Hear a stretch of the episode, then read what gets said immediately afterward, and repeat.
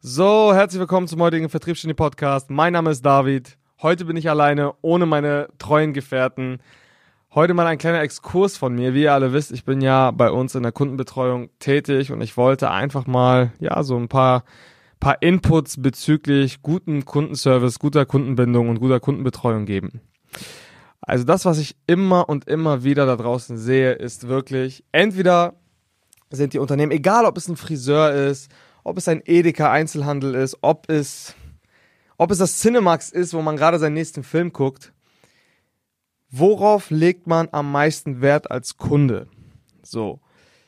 Ganz ehrlich, meine Meinung, ich gehe lieber zu einem Friseur, der mir zu 90% zufriedenstellend meine Haare schneidet und super, super korrekt zu mir ist und ich mich äh, mit ihm super verständigen kann, er mir einen super guten Service bietet, als zu jemandem, der mir einfach zu 100% meine exzellente Frisur schneidet, aber mit dem ich mich ja, nicht so super gut verstehe, wo ich mich nicht abgeholt fühle, wo ich mich unwohl fühle.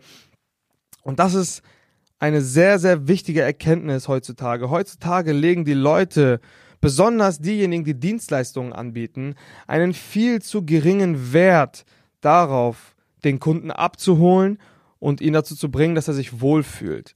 Viele unterschätzen den Wert eines Bestandskunden extrem heutzutage, habe ich das Gefühl. Viele fokussieren sich einfach nur noch darauf, zu verkaufen, zu vermitteln und im Prinzip denken dann, dass es damit dann gegessen sei, wenn der Kunde schon da ist. Nein, dem ist nicht so. Ganz ehrlich, man kann mit gutem Service, mit aufmerksamen Leuten, kann man extrem viel äh, an Wert für das Unternehmen generieren, sei es durch Bestandskunden, die immer und immer wieder kommen, sei es durch Kunden, die ja, dein nächstes Paket kaufen oder ja einfach langfristig mit dir in der Zusammenarbeit sein wollen.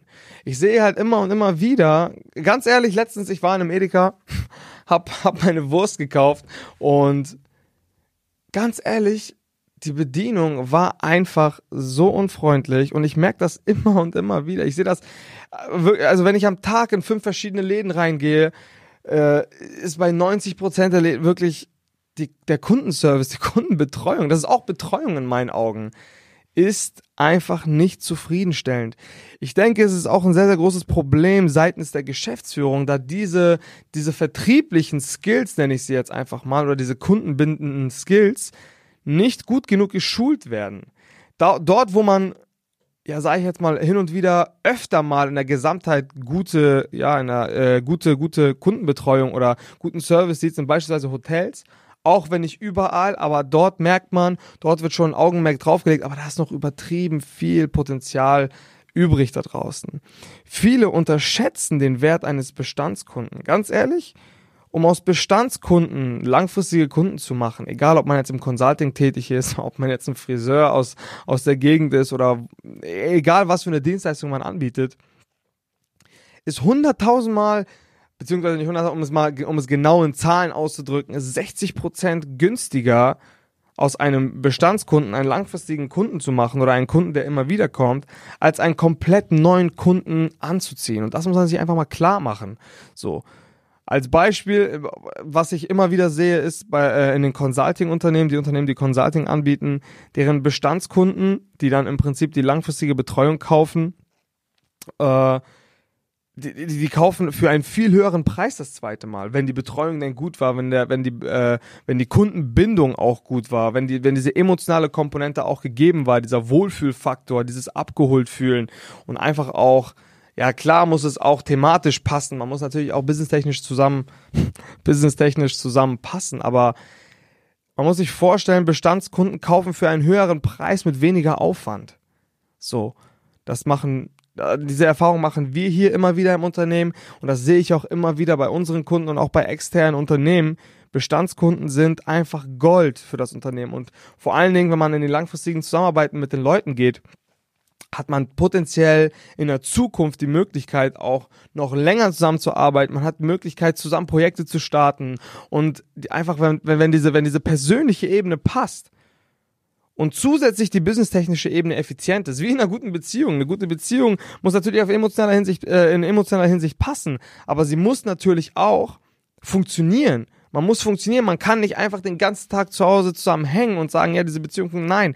Man muss funktionieren. Beide Partner müssen sich ja in diese Beziehung involvieren. Beide müssen Einsatz zeigen. Beide müssen ja einfach äh, ihre Leistung in Anführungsstrichen erbringen um das Ganze zu einer funktionierenden, gesunden Beziehung zu machen. Alles andere ist meiner Meinung nach toxisch. Nur wenn, nur wenn Emotionen und das, die emotionale Komponente stimmt, dann passt das Ganze nicht. Und genau das Gleiche äh, muss man auch aufs Business anwenden. Klar, wenn man zusammen sehr, sehr gut wirtschaftet, ist es natürlich eine Sache. Aber was bringt es dann, wenn man zusammen gut funktioniert, aber die persönliche Ebene nicht da ist? Also es ist halt so ein Geben und Nehmen und beide Seiten sind einfach von, von höchster Wichtigkeit so um den, äh, um den Bogen wieder zu spannen, eine gute Kundenbetreuung, ein guter Kundenservice spaltet sich in zwei Komponenten. So einmal eben die persönliche Ebene und einmal die businesstechnische oder die wirtschaftliche Ebene.